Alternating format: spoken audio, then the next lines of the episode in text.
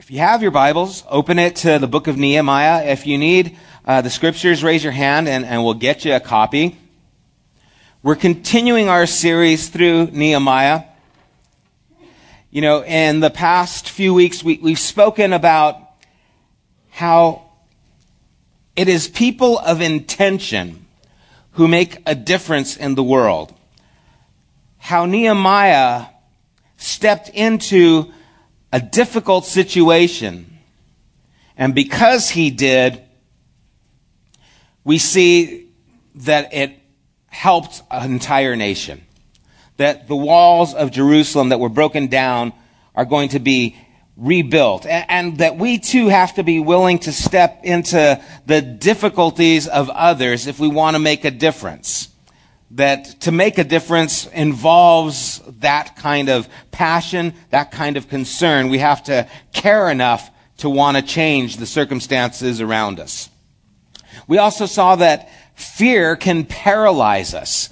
That even though Nehemiah was afraid, he still moved forward. He, he spoke to the king, even though his life was in peril. And because he didn't allow fear to paralyze him, he ended up getting more than he even asked for. The king gave him an armed escort. He was able to get supplies to help rebuild the city. And so he had the favor of the king, and he said God gave him that favor. But if he would not have moved in and past that fear, none of that would have happened.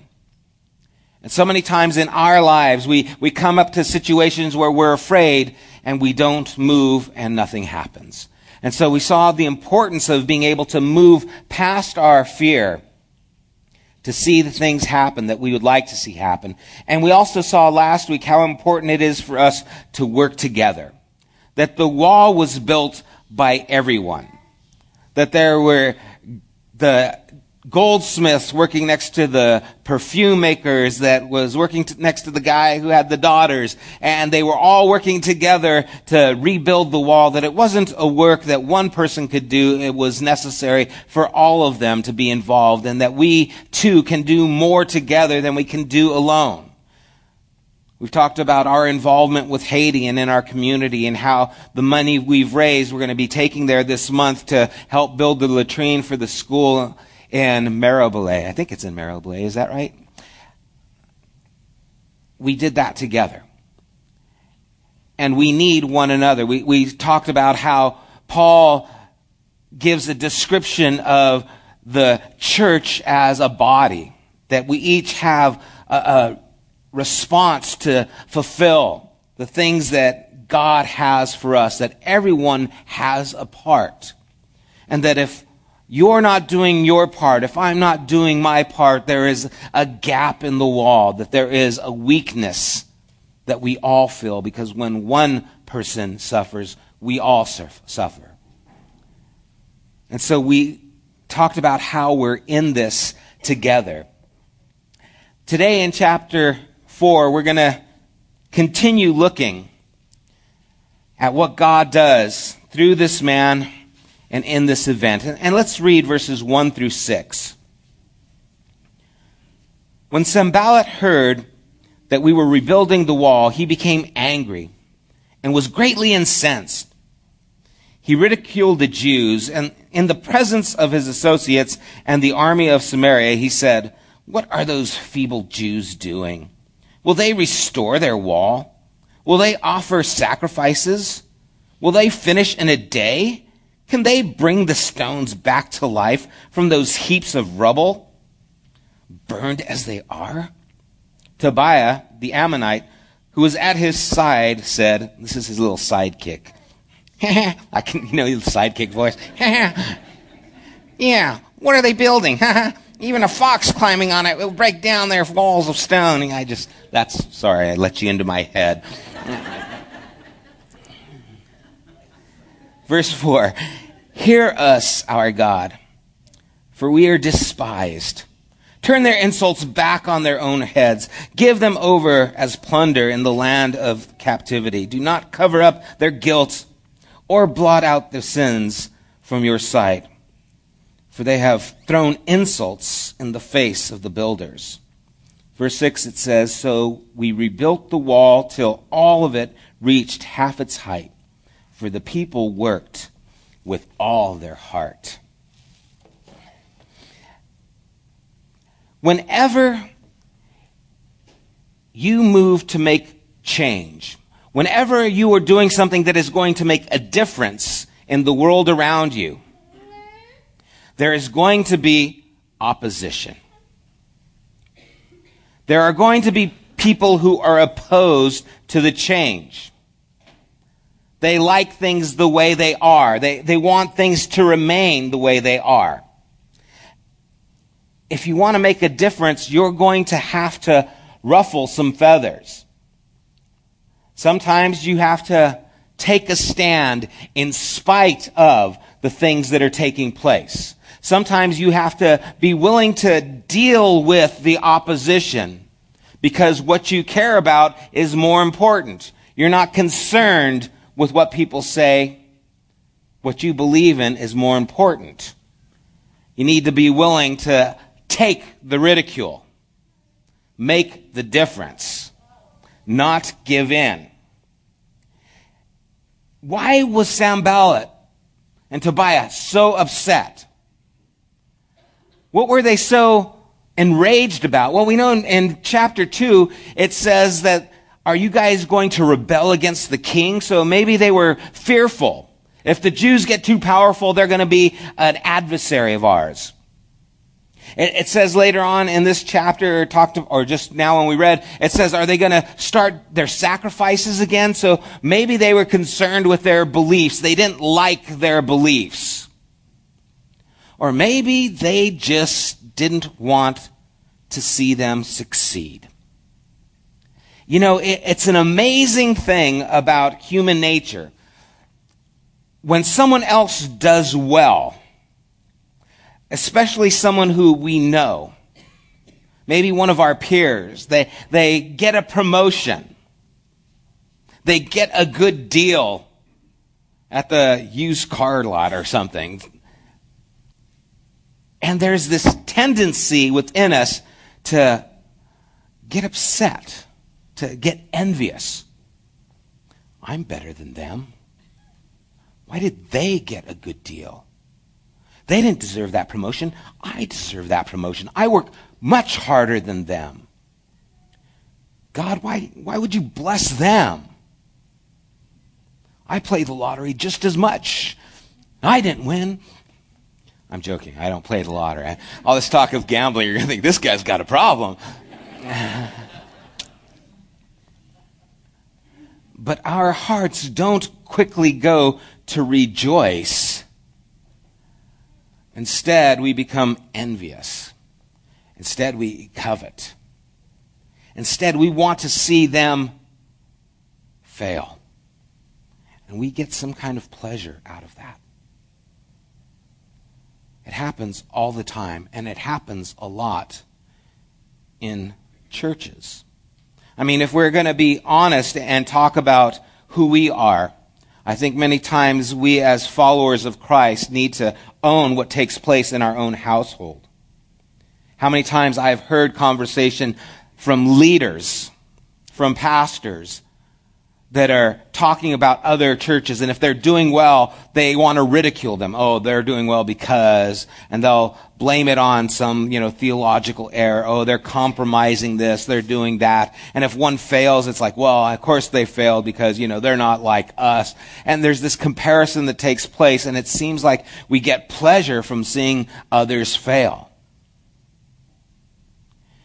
And we need to be willing to take a stand against that kind of opposition, recognizing that any work of God and that does good around us is going to have opposition. Anything that wants to make a change in the circumstances and the world around us is going to encounter opposition, even if the change is for the good. We just get so set in our ways that we don't want to see things go well. Change is uncomfortable. It takes us out of that zone where everything's fine. And so we complain. We don't like to be taken out of our comfort zone. You know, I love music. And when Corrine and I first got married, I bought this killer stereo system. Had a great amplifier, had a nice turntable. This was before they went, you know, that kind of thing. It was just a nice turntable, spent a lot of money on a good needle. And I had a cassette deck. And I would take all my albums and I would record them onto a cassette. And back then there was different kinds of cassettes that you could have. And, and I got the chrome, I think it was the chrome, this was a long time ago, but the chrome cassettes sounded better, the highs were more crisp, and I spent a lot of money on these cassettes, and a lot of money on this turntable, and a lot of money so that I can get my albums onto cassettes so I can play them in the cassette player in my car. And we'd go for a, a trip, we'd go away for the weekend, and I'd get all my music. Okay, let me get my cassettes together. All right, I got this album, this, and I'd have about ten cassettes or so, and I'd, okay, I'm, I'm ready. Then they came out with C Ds.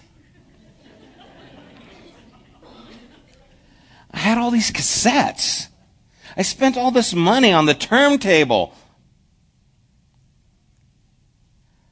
But C Ds sound better.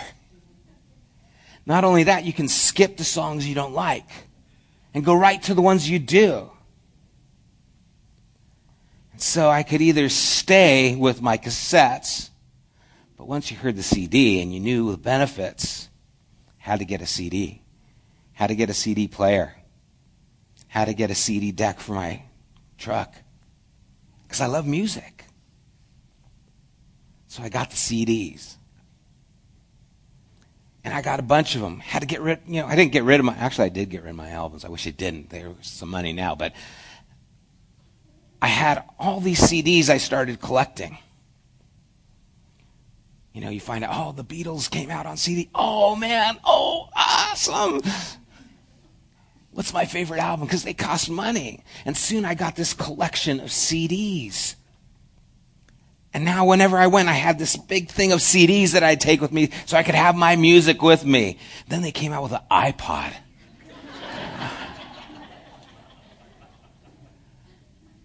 But I bought all these C Ds.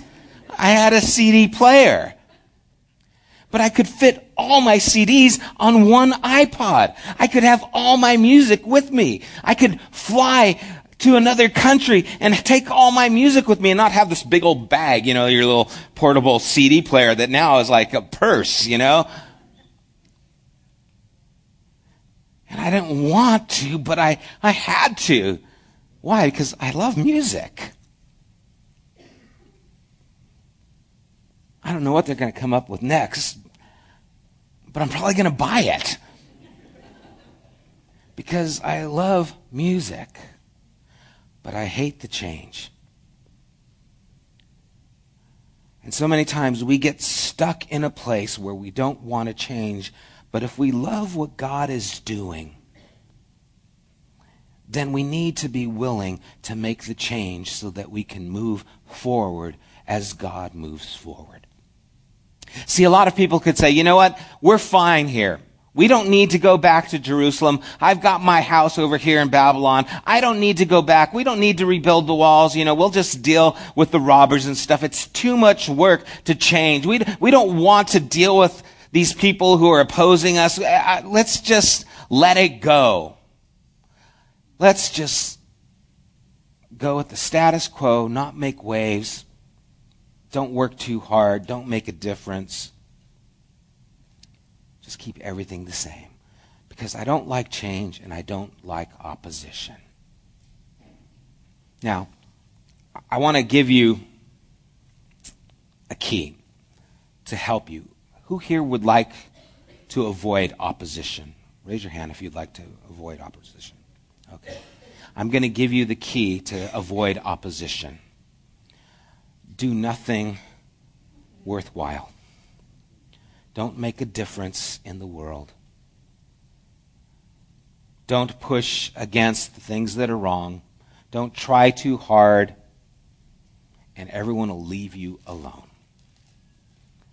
If you don't want opposition, don't do anything that's worth opposing. Stay with your cassettes. They're just fine. They're good enough. But what you'll find out is that you'll make no difference in the world around you. Is that what you want? Hope not. See, that's the only way you can avoid opposition, is to succumb to that complacency that doesn't want to make a difference. And it's so easy to go there. It's so easy to get caught up in what is comfortable. It's so easy to make it about you and your comfort instead about God's plan, what God wants to do, not only in your life, but in the life of those around you. You know, in China, when they were starting to develop glass in the European nations, the country of China didn't develop glass because their china was so good. Their ceramics were so much superior than all the other countries around them. And so, why do we need to make glass to make bowls? Our ceramic bowls are so much nicer. Why do we need to make glass to make cups? Our ceramic cups are beautiful. And so they didn't move forward in making glass. They didn't pursue that. But you see, then the glass became opportunity for making glasses, making microscopes, making things that helped life. And now the people who were learned, the people who were their teachers, could actually continue reading and teaching for another ten to fifteen years because they could make glasses. And all of a sudden, the other nations pushed ahead of China economically and in so many social ways because they invested in the change to make the difference. If I didn't have my glasses, I'd be lost. The change came, they didn't embrace it, and they fell behind. God is always moving. God is always doing a work. God is always doing something new. And if we are not willing to make changes and move forward, we will miss what God is doing. Now, I was thinking, as Danny and the band were playing, I was thinking, oh, man, it was, I just enjoyed worship this morning. Thanks, you guys. It was great. It was a neat time. But there was a time when you could not play guitar in church, especially electric guitar and drums. Forget about it. It's of the devil. I remember hearing pastors talk about the evils of rock and roll music. And so, I don't know where they are now. Do they still have the pipe organ? They still have the old lady on the piano? You guys know what I'm talking about.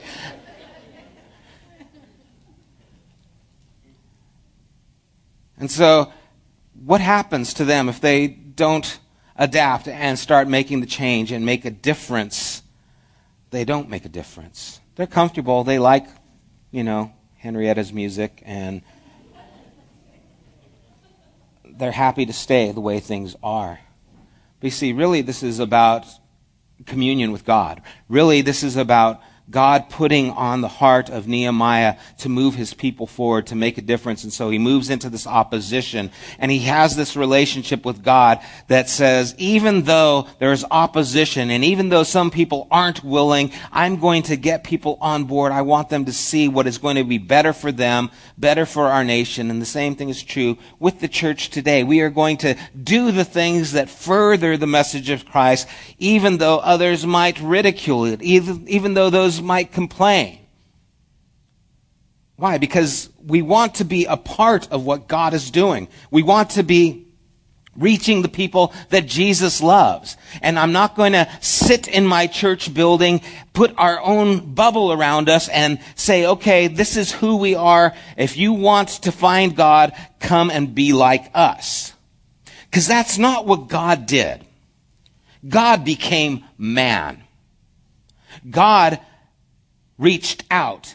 Talk about a culture of shock. come from heaven to earth. And I don't think we understand how this looks. You see, when Jesus came down, he looked like the color of the culture around him. I know all the paintings, he's a white European guy, but he wasn't. He was Jewish. He was dark brown, perhaps even close to, to black in his skin pigmentation, because he looked like the people around him. It wasn't the one pink guy walking around there.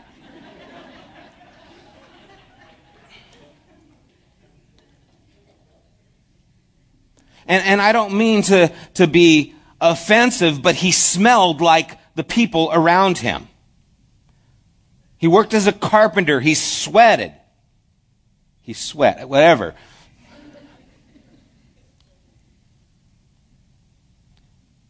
He sounded and spoke in the language of the people around him,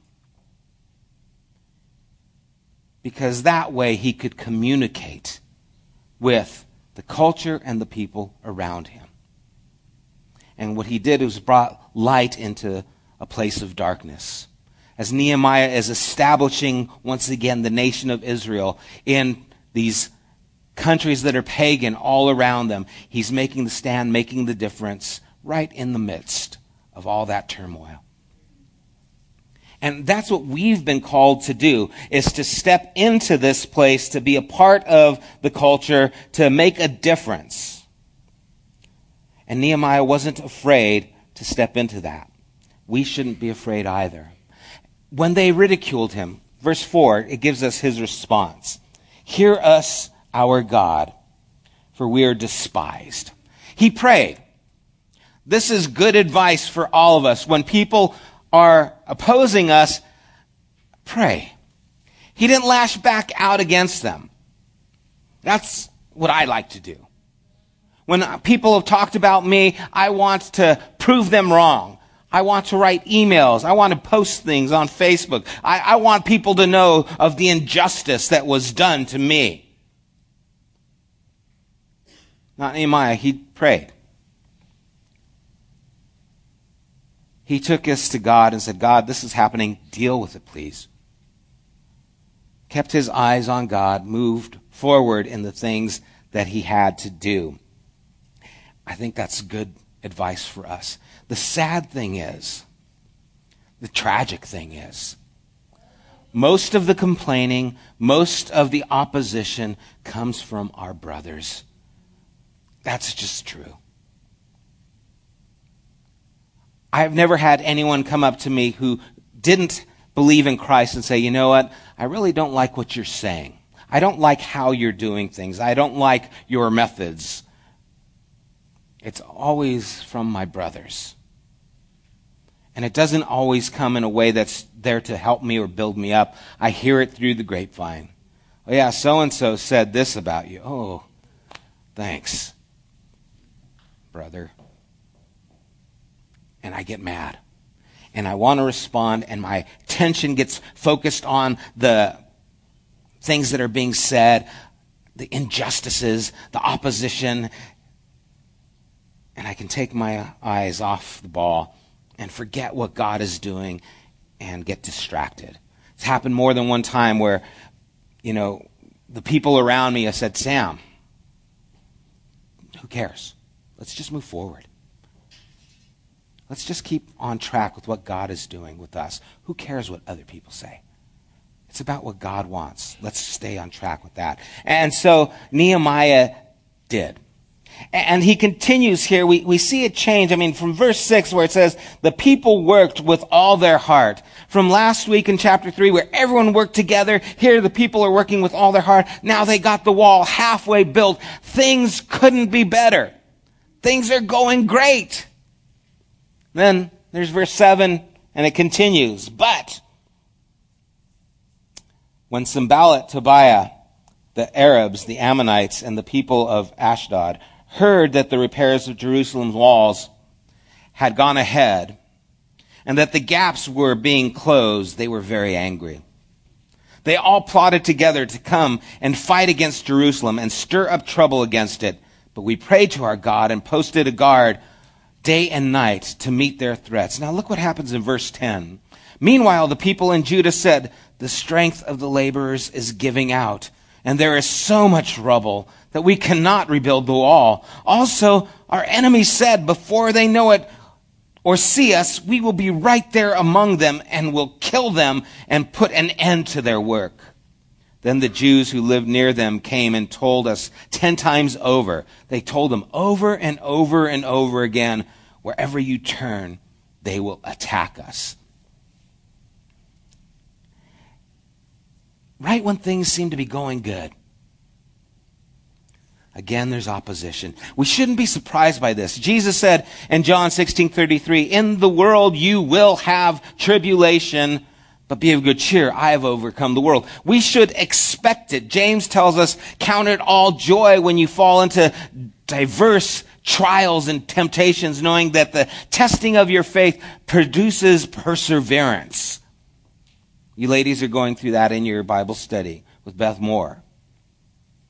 And so we shouldn't be caught off guard. But you notice what happened from verse six when the people are working with all their heart to verse ten, the strength of the labors is giving out.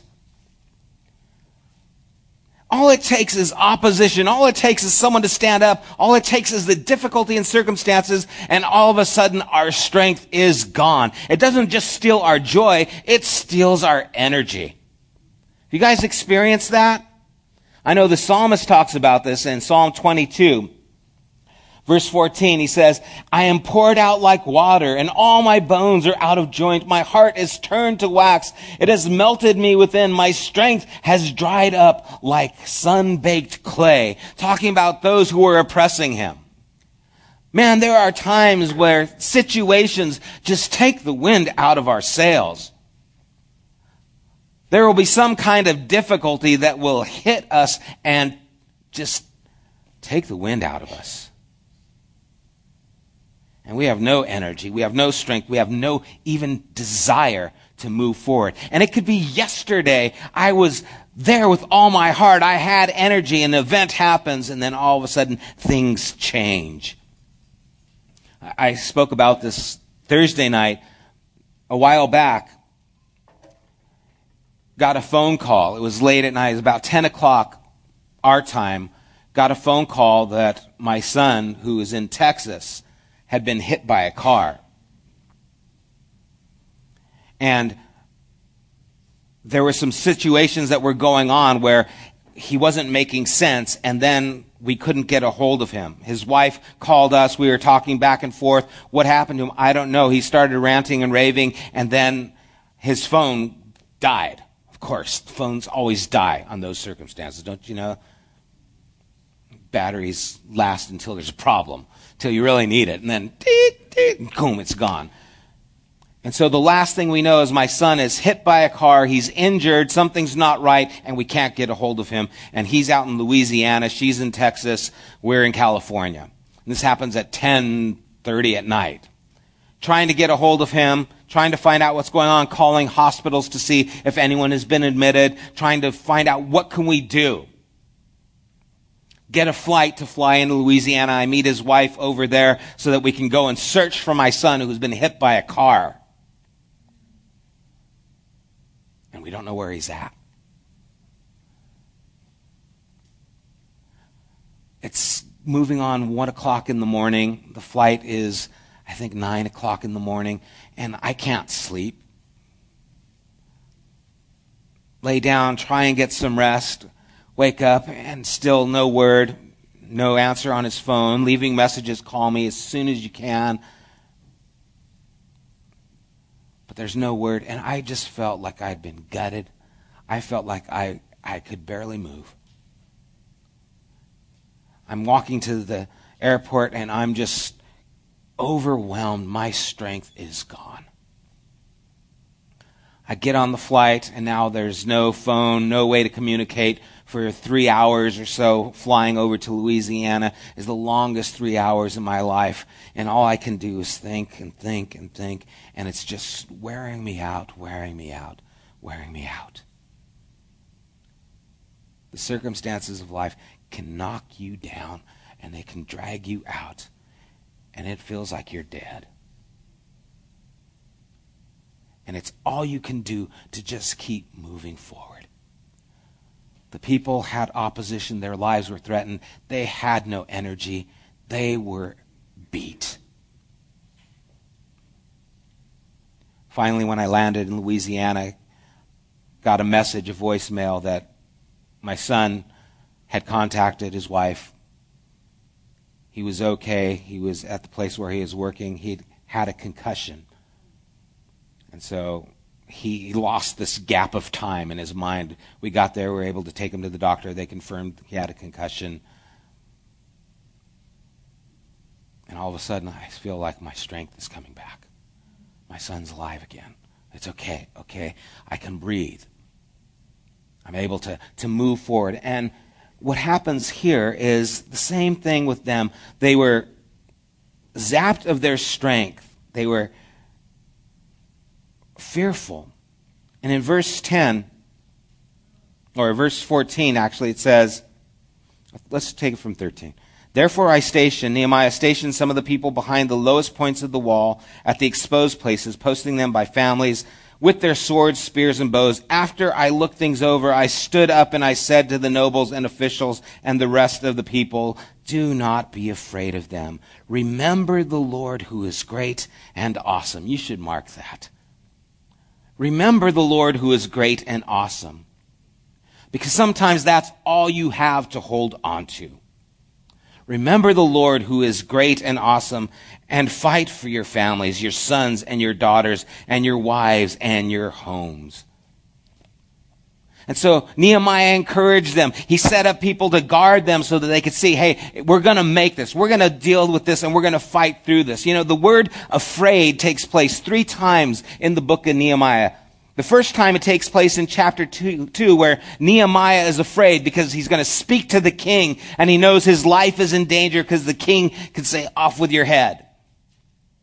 And so Nehemiah is afraid. He faces his fear and he moves forward. The second time is right here where Nehemiah is now able to tell them, don't be afraid.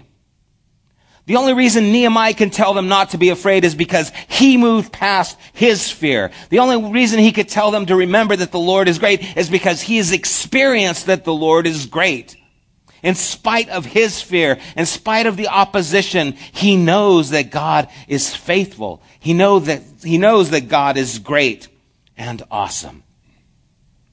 The third time takes place in chapter six, and now it is the enemy who is afraid, because they saw that the hand of God was with them.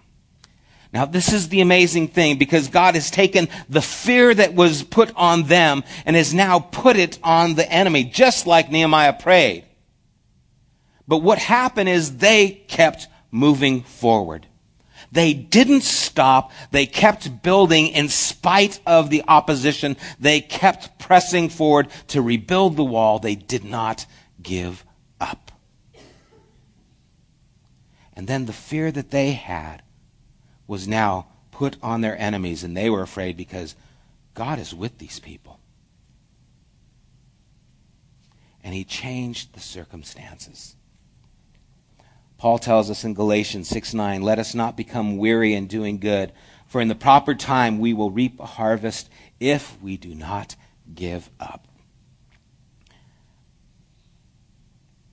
I know that you're like me, and that you get tired. I know that you're like me, that times get difficult and you want to quit. I know that you have thoughts in your head, or at least I hope you do, otherwise I'm really exposing myself here, that there's times where you wonder, God, is this any good? Does this really matter? Are you even there? Do you hear me? Because I just cannot go through another thing like this. I cannot deal with one more problem. I just do not have the strength. Don't grow weary in doing what is good. In the proper time, you will get the harvest if you don't give up. And I think the lesson in chapter four is to not give up, is to remember that the Lord is great and awesome. is to keep our focus on Him and not on the problem that's all around us. And as Nehemiah encourages the people and moves them forward, we see the change takes place as he tells them not to be afraid. There's a great picture that takes place. In verse sixteen we read, "From that day on, half of my men did their work while the other half were equipped with spears, shields, bows, and armor. The officers posted themselves behind all the people of Judah who were building the wall. Those who carried materials did their work with one hand and held a weapon in the other. And each of the builders wore his sword at his side as he worked. But the man who sounded the trumpet stayed with me. Then I said to the nobles, the officials, and the rest of the people, 'The work is extensive and spread out, and we are widely separated from each other along the wall. Wherever you hear the sound of the trumpet, join us there. Our God will fight for us.' For we continued the work with half the men holding spears from the first light of dawn till the stars came out. At that time I also said to the people, 'Have every man and his helper stay inside Jerusalem at night, so they can serve us as guards by night and as workers by day.' Neither I nor my brothers, nor my men, nor the guards with me took off our clothes. Each had his weapon, even when he went for water." What a picture this is. What an illustration of determination. We're going to see this project through.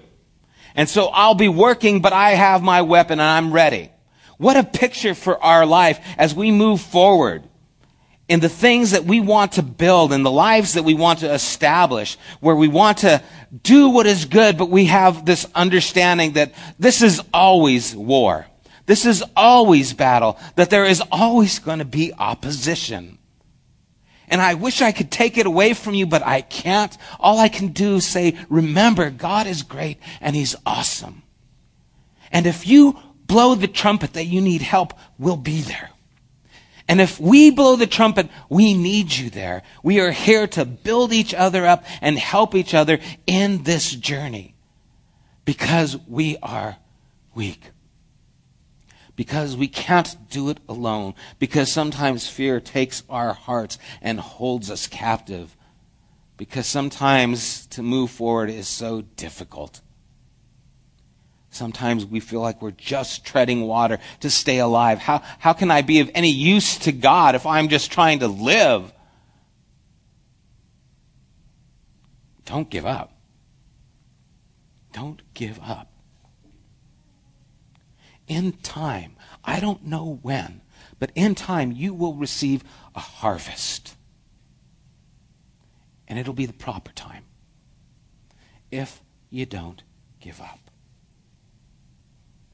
Let's keep pushing forward. Let, let's keep trying to take this faith that we have and affect the world around us. Let's keep learning how we can communicate better this Jesus we believe to the world around us. Let, let us be the, the color of our culture. Let us be the voice that they understand. Let us involve ourselves in those areas where it's difficult, like in the sex trafficking or in the uh, Healthy Start or in the Family Foothill sh- Shelter or in Haiti or in Mexico or in your family or in your school or in your work. Let's be that light that holds on to the truth in those places. And when you start to fall, when you start to give up, remember the Lord is great and awesome. And you can blow the trumpet and call your brothers and your sisters to your aid and say, I'm being hammered right now. I need help. I'm so thankful for the people in my life and Corrine's life who we can call on that come to our aid. And I've called on them plenty of times. I've called people, I said, hey, I need help. I, this is a situation, even with my son when that happened. I got help, I got prayer. I talked to a number of people where I just was able to cry to them and say, I think this has happened. I don't know if he's dead or alive. I don't know what's going on. And have them pray for me. I blew the trumpet and I had people come to my aid. You need that too. You need people in your life that you can do that with. And that's not going to happen if you aren't a part of the work. That's what the body of Christ means.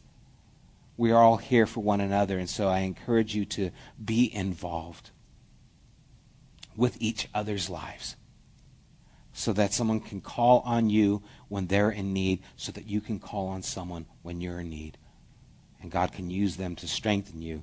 And we have the reminder that God is great and he is awesome. And we can take what is making us afraid and turn it so now that others will see that God is with us and the work will be completed. Let's pray.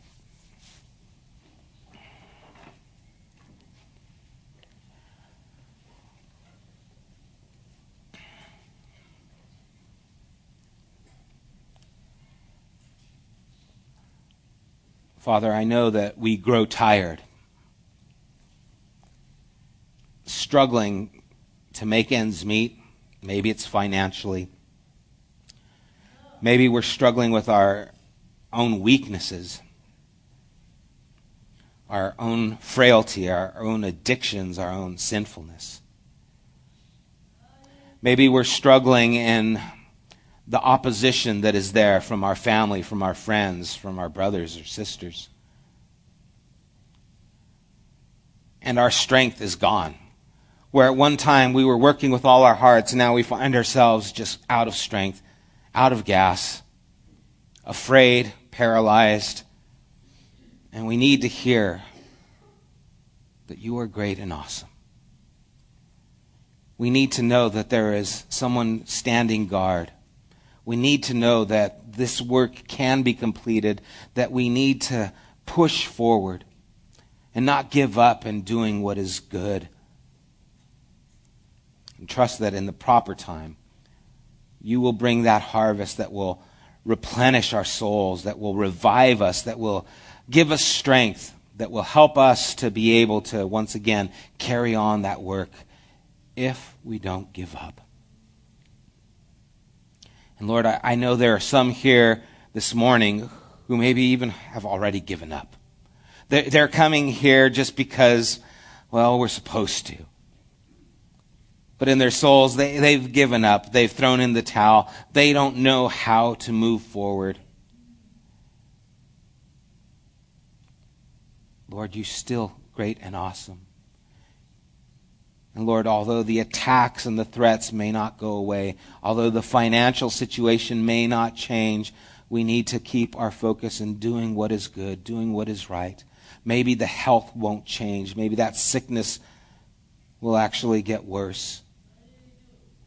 But you will bring the harvest if we don't give up. You bring ultimate healing.